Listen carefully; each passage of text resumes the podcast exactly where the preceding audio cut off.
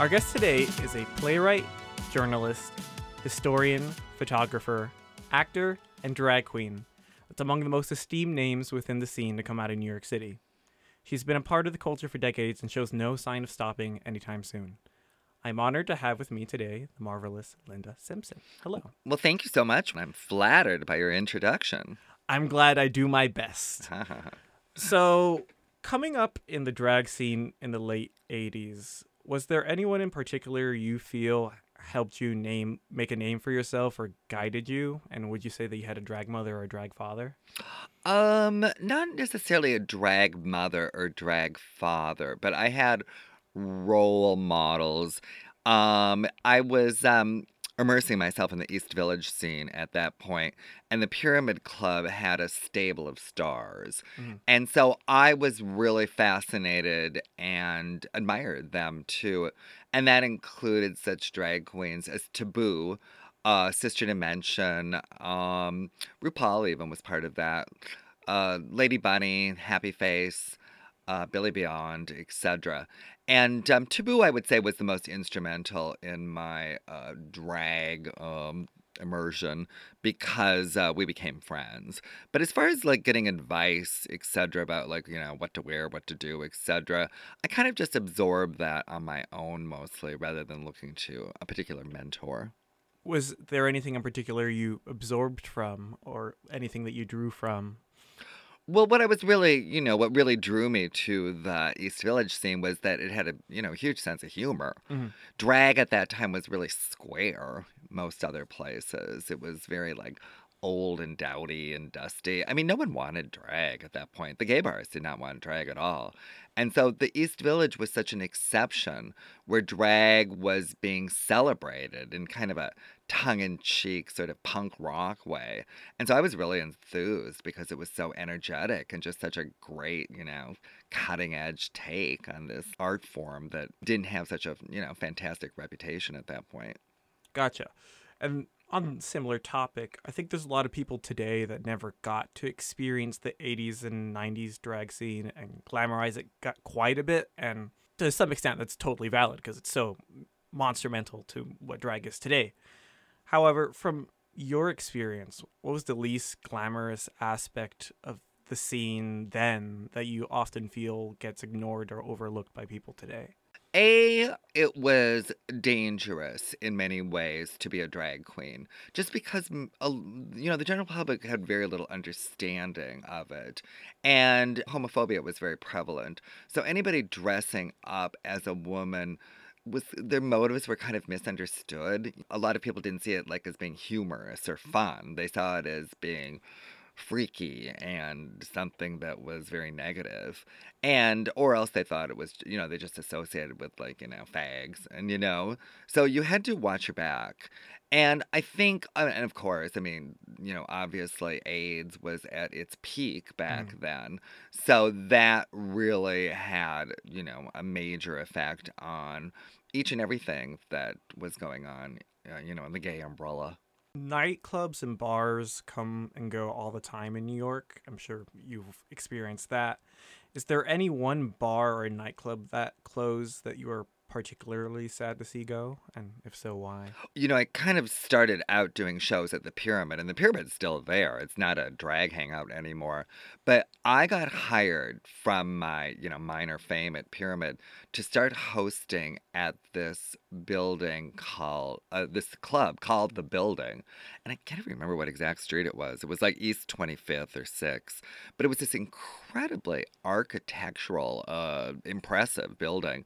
It had been, I think, an old factory or something, and it was hollowed out. So it had an archive. Uh, uh, I mean, uh, um, what's it called? An atrium with about like three stories of balconies, which you could just kind of walk to, and you know, it's kind of like what's that museum, the Upper East Side Museum, the Guggenheim, or yeah, you know, where spiral. Yes, exactly. I mean, not that, of course, fancy, but it really did have that sort of effect, and it was just so impressive and um, it kind of shined bright. There's not much documentation that I can find online, but it shined bright. And the party that um, I threw with some other people was great. It was fantastic. We had the VIP room. Well, most of the club was um, like these straight kids, but um, I really wish that that had been preserved because that was really an interesting space.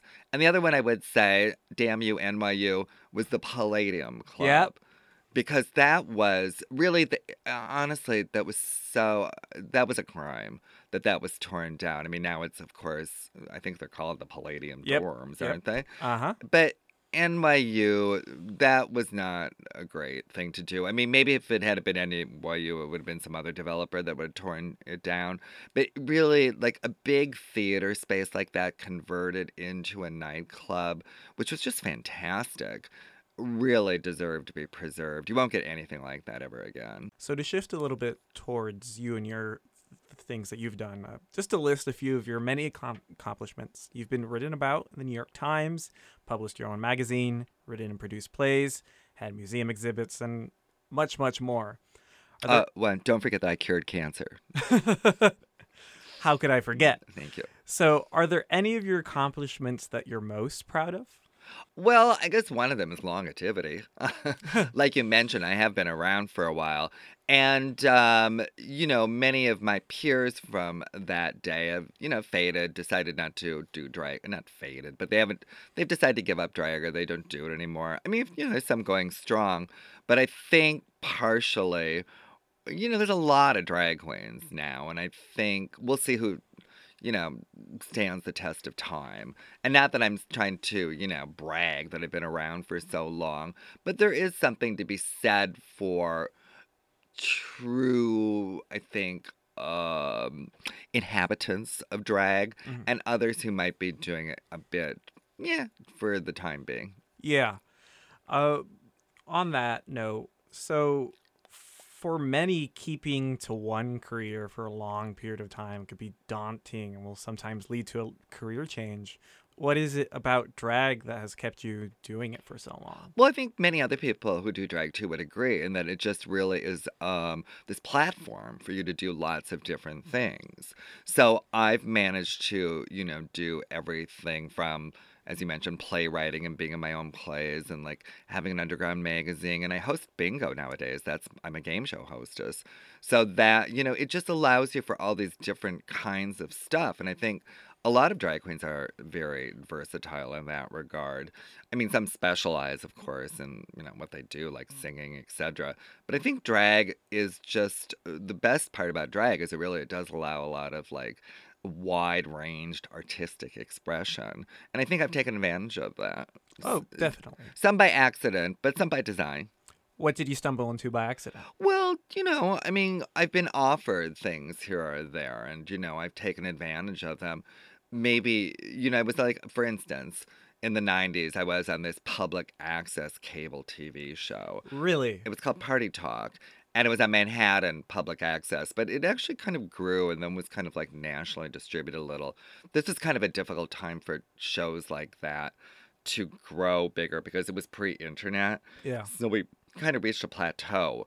But I was asked to be a correspondent, and from there I, um, you know, was um, elevated to co-hostess, and it really got. It was really fun. I really loved being on television. I probably should have pursued it, but um, it was a great opportunity to um, be a media personality.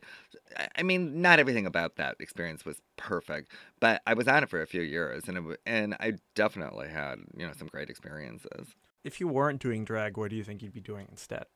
Well, let's see. I think I'd probably still try to be involved in artsier stuff. In fact, I like writing. So, and in some ways, I feel like uh, being a drag queen kind of distracts from like writing as much as I would like. So, um, I probably I would hopefully be pursuing writing or some sort of you know artistic expression. You've done both journalistic and creative writing. Are you better or more inclined towards one than the other? You know what? I'm t- actually I'm trying to do some creative writing now. And I think after being a journalist for a few years, I've had I'm kind of having trying to shift my uh, viewpoint because I'm I noticed that my writing can become a little bit drier now because I'm trying to get the facts, the who, what, where, when, why in Yep. every paragraph. hmm When you don't need that, of course. In fact, you want to be more atmospheric in many ways. Maybe that proves I was a good journalist, but but but I have written some plays, and that was and I want to do more. But um, I'm trying to do some fiction writing now too. I mean, I've got tons like you know stuff I want to do. Um, I think I just really have to like you know focus. When it comes to writing, do you have particular inspirations or people that you read a lot that you kind of draw from? Yeah, I'm rereading for my 800th time.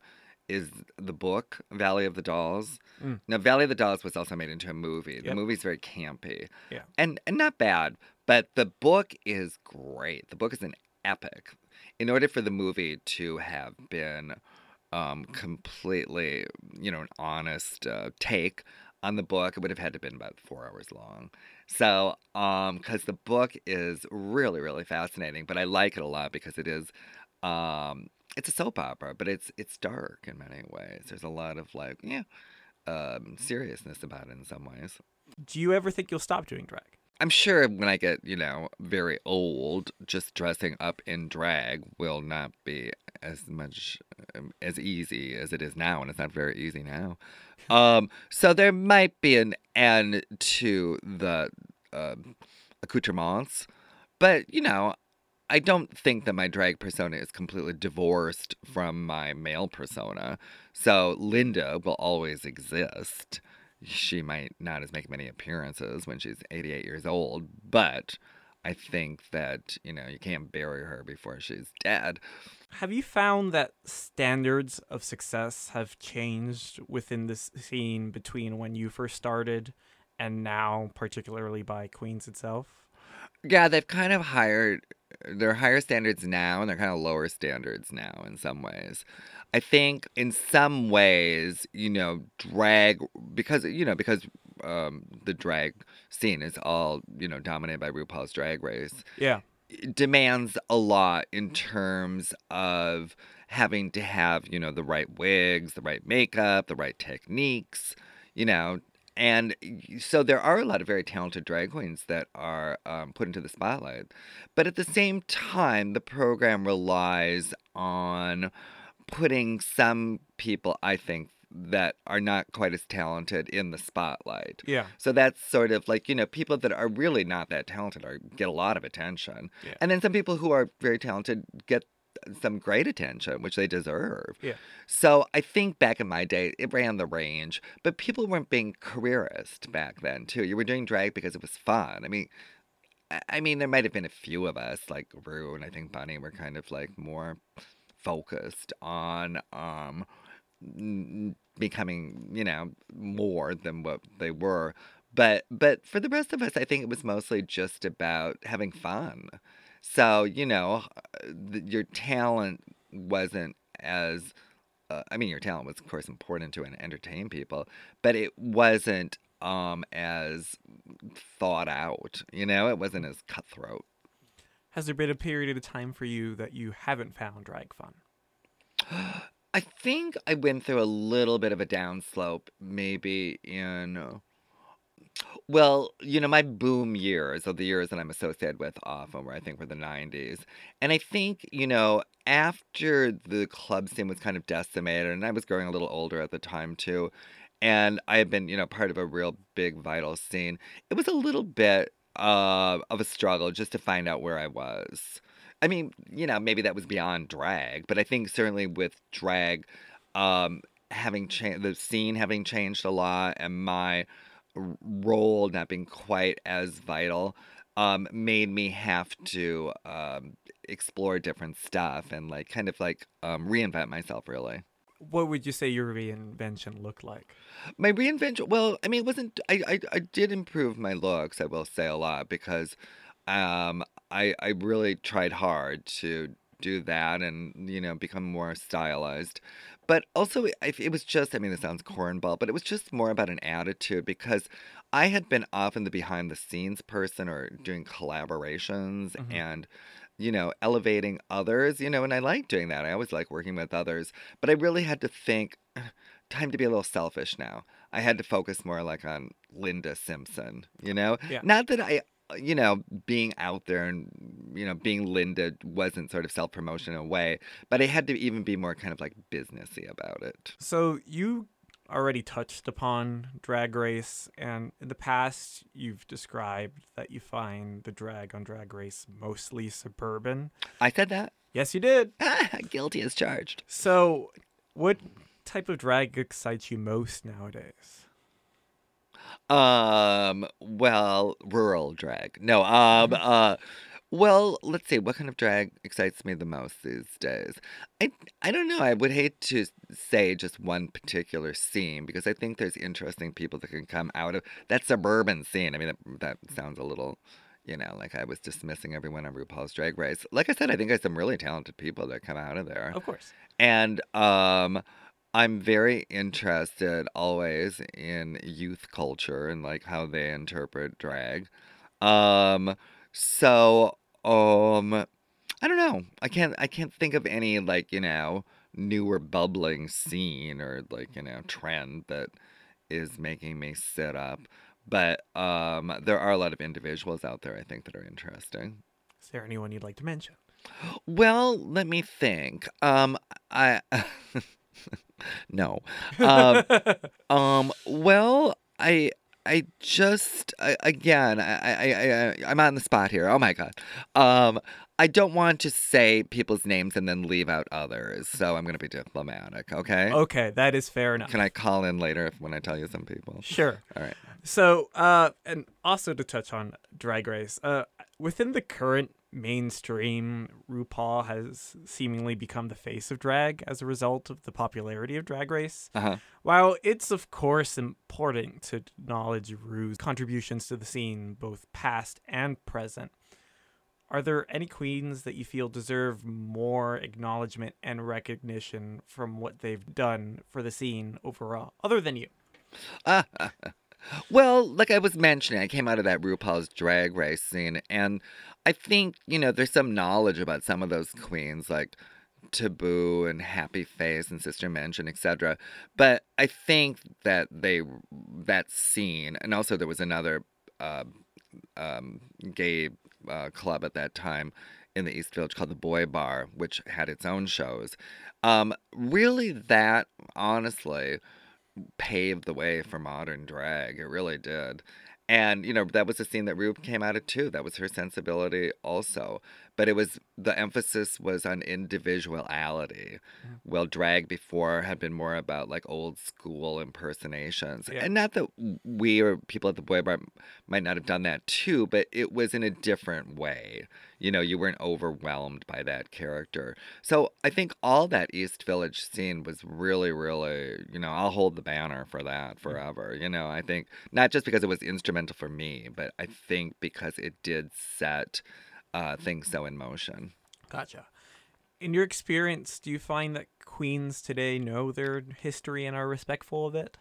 I'm not sure. I, I mean, I do. Um, in some ways, no, because I think that today's youth in general is not as interested in what came before them. Mhm. Um, how and I'm looking at you one, but um, no, no, but I, but I, um, I think that in, I do this uh, drag. Um, I do this slideshow Yeah. called the Drag Explosion, and what it is, it consists of me narrating for about 40 minutes uh, the story of that 80s and 90s era.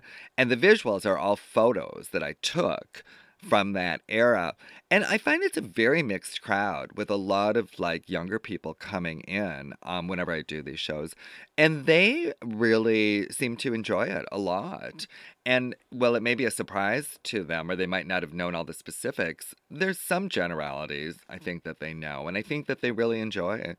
I mean, I mean, uh, I, I mean, I try to show it in an entertaining manner, but, but, but I think that it's. Um, I think when I was coming up, I didn't really know much about drag history. It was all it was all kind of muddled.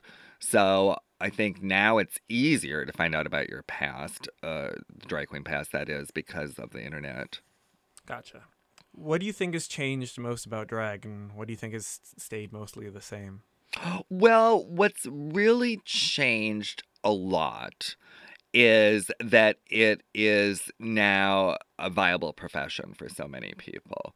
Um, when, uh, in, as I mentioned, this drag explosion, um, drag was kind of discovered like in the early 90s, especially when RuPaul became famous with her hit single Supermodel. And so collectively, drag really became a big, big thing on TV shows and music videos and movies, etc. But that um, eventually died.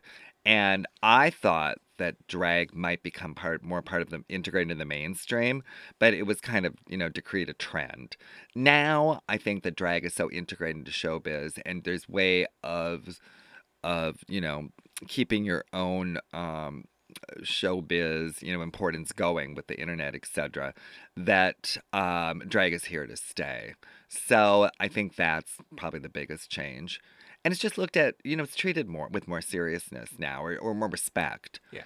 And um, some things that haven't changed, eh, you know, a lot of a lot of drag stuff. I mean, even lingo and like, you know what I mean, and Mhm. like um, interactions with drag queens are the same. I feel like, you know, drag queens are a little stereotyped as being real like, you know, always fighting with each other and like, you know, real competitive. But for the most part, I think drag queens actually kind of like really admire and like get along with each other very well. Drag queens are often uh, you know, the only people that truly understand other drag queens. So I think that that's always nice, that kind of sisterhood that exists over the years. Gotcha. I think one thing that ties all performers together, whether a comedian, a drag queen, a slam poet, or whatever, is bombing. What's the worst you've ever bombed, if you have, and what did you take away from the experience? Oh boy. Well, here was my big bomb. Okay, you know Wigstock, the legendary yeah. drag festival that went on for years and years. Mhm. I think it was what year was it? I believe it was 92. And it was at Tompkins Square Park. Yep. I was one of the performers and um, I had a comedy routine. And I had tested it out at the pyramid. It went over well. But that year, um, that was when Rue was becoming famous. And Mhm. so a lot of people came that year that were not really very familiar with the intimacies of the East Village scene. And also, it was hot. yeah. And so, Bunny, bef- right before I came out, like a couple of politicians spoke kind of spontaneously. And then I think someone fainted in the front row. So by the time I came out, it was not ideal. Anyways, my routine bombed B O M B E D. And I was kind of humiliated. Um, however, I stuck around Wigstock and enjoyed myself. But the next day, it kind of like just really like, you know, I was depressed about the whole thing. So I went into damage control and I plastered the East Village with my friend Mario with posters back when you could do that, saying, you know, Linda Simpson, most controversial drag queen alive, you know, crucified by a slumming audience. And so I was able to, um, you know, make myself kind of badass by actually having been booed by this more, I don't know, booed, but not appreciated by this more mm, general crowd. So you brought up um, Wigstock, and we had the revival in 2018, um, and consistently in more recent years we have Bushwig. How do you find that Bushwig has compared to Wig Wigstock in terms of audience, demographic, vibe? Well, um, well, you know, it's it's it truly um shows how vast that Brooklyn scene is Mhm. and how vi- uh, you know energetic and vital it is. Um, the show is different in many ways in that Bunny, Lady Bunny, you know, really curates Yeah. uh Wigstock. Well, Bushwig to me seems to be a little more democratic, Mhm. and um, I mean, I'm sure there's a s- you know what I mean? Yeah. yeah. exactly. And there's stars that you know get more prime spots, but I think that they're they're more uh, liberal in allowing a lot of different kinds of people there. But um, but um but they're both kind of similar in that they're fun vibes you know and they're really like um it's an opportunity for the audience to be very involved and a lot of people dress up um as far as i saw for bushwig and wigs uh wigstock i mean i love the current space that bushwig is in that is it the knockdown center Yep. I mean, I think it's a great space. I wish like there was something. I know Bunny would like to keep Wigstock in Manhattan. I wish there was something like that in Manhattan. Mhm. So, um, but you know what? I've been going to Bushwig several years, and I think they've really upped their game too. Because it used to be um at what's that called? Um, hap that hideout place, Happy. I can't remember what it was, but the stage back then was just like you know really rinky dink, and now the stage is gorgeous. Every act looks fantastic on it. That so. I, I will say they've really, really, um, you know what I mean, professionalized. Yeah, I, I think there's been a a super peaked interest in like Brooklyn drag, um, kind of correlating, I think, with the win of Sasha Velour and Oh yeah, Dra- right. in a drag race because I think that was a lot of people's foray into oh Brooklyn drag is can be kind of weird and quirky and Mhm. intelligent. Not to say that other drag isn't, but I guess that's how people started to perceive Brooklyn drag. Oh, right, exactly. And also, you know, now there's been more Brooklyn representation on RuPaul's Drag Race, like Aja. And so, um, you know, I guess the Acid Betty could even be considered part of that scene. Anyways, Yeah. yeah, I think Brooklyn is kind of on the map, not just from that show, but just in general, because it has such a thriving scene. definitely. And then finally, to wrap this up, uh, we've asked this question to a few different queens, and I'm particularly curious as to your perspective. What would you say is essential reading, watching, or media consuming for those interested in drag and its history? I mean, probably other people have mentioned this, but I, I love that movie, The Queen, the Mhm. documentary, which is from the uh, 60s, uh, right, right pre Stonewall. And it's about a drag pageant. And the pageant was organized by the late, great Mother Flawless Sabrina. Yep. And it shows the contestants in and out of drag. And it's just really fascinating to see the restrictions and you know the liberation that went back on uh went uh along with uh drag back then. But um also I, I just feel like you know there's so many um areas back then that were uh, you know historical stuff. Like divine i think is fascinating how she kind of broke out into the mainstream a Yeah. little. The warhol superstar scene was really great you know and that i think was really fascinating. The gender benders were such an um, important part of that. And um, i love reading autobiographies like by um, um, um, Holly Woodlawn from of that era, you know, Jane County. Do you have opinions on Paris is Burning? Oh, well, that's really a great, you know, primer too for a particular scene, but certainly drag is included in that. Oh, I, th- I'm, I mean, I think Paris is Burning is it still blows me away when I see it, and of course, Pose now is so popular. Yep.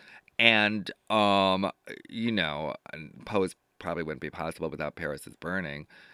Well, I shouldn't say that. That means not like either of them invented the ball scene, but certainly in in kind of that representation. Yeah. And I really like Pose a lot. It's a very stylized version of that um, era, and it's more opulent, I think, than that era was. But I think it's really good, and I think it's really, you know, fantastic that they have such, um, you know, reverence for that scene. Not only that, like actual representation, they have lots of drag queens actually working Yeah. parts there. And trans, I, you know, and I think most of them would even like, you know, identify as trans. Um, and you know, trans people of color. Yeah, it's fantastic. It's a very realistic portrayal. Cool. Alrighty. So, where can the people find you, follow you, see you, etc.? Well, um, ever heard of social media? Um, I do have a website, lindasimpson.org, but I got to admit I haven't been very good about updating it. And but I'm active on Instagram um, and Facebook. Um, not on t- my Twitter account is dormant right now, but I'll get ba- back on it sometime. And um, I also, um, as mentioned, host bingo. So I have weekly shows. Um, and you can find out about that at lindalovesbingo.com.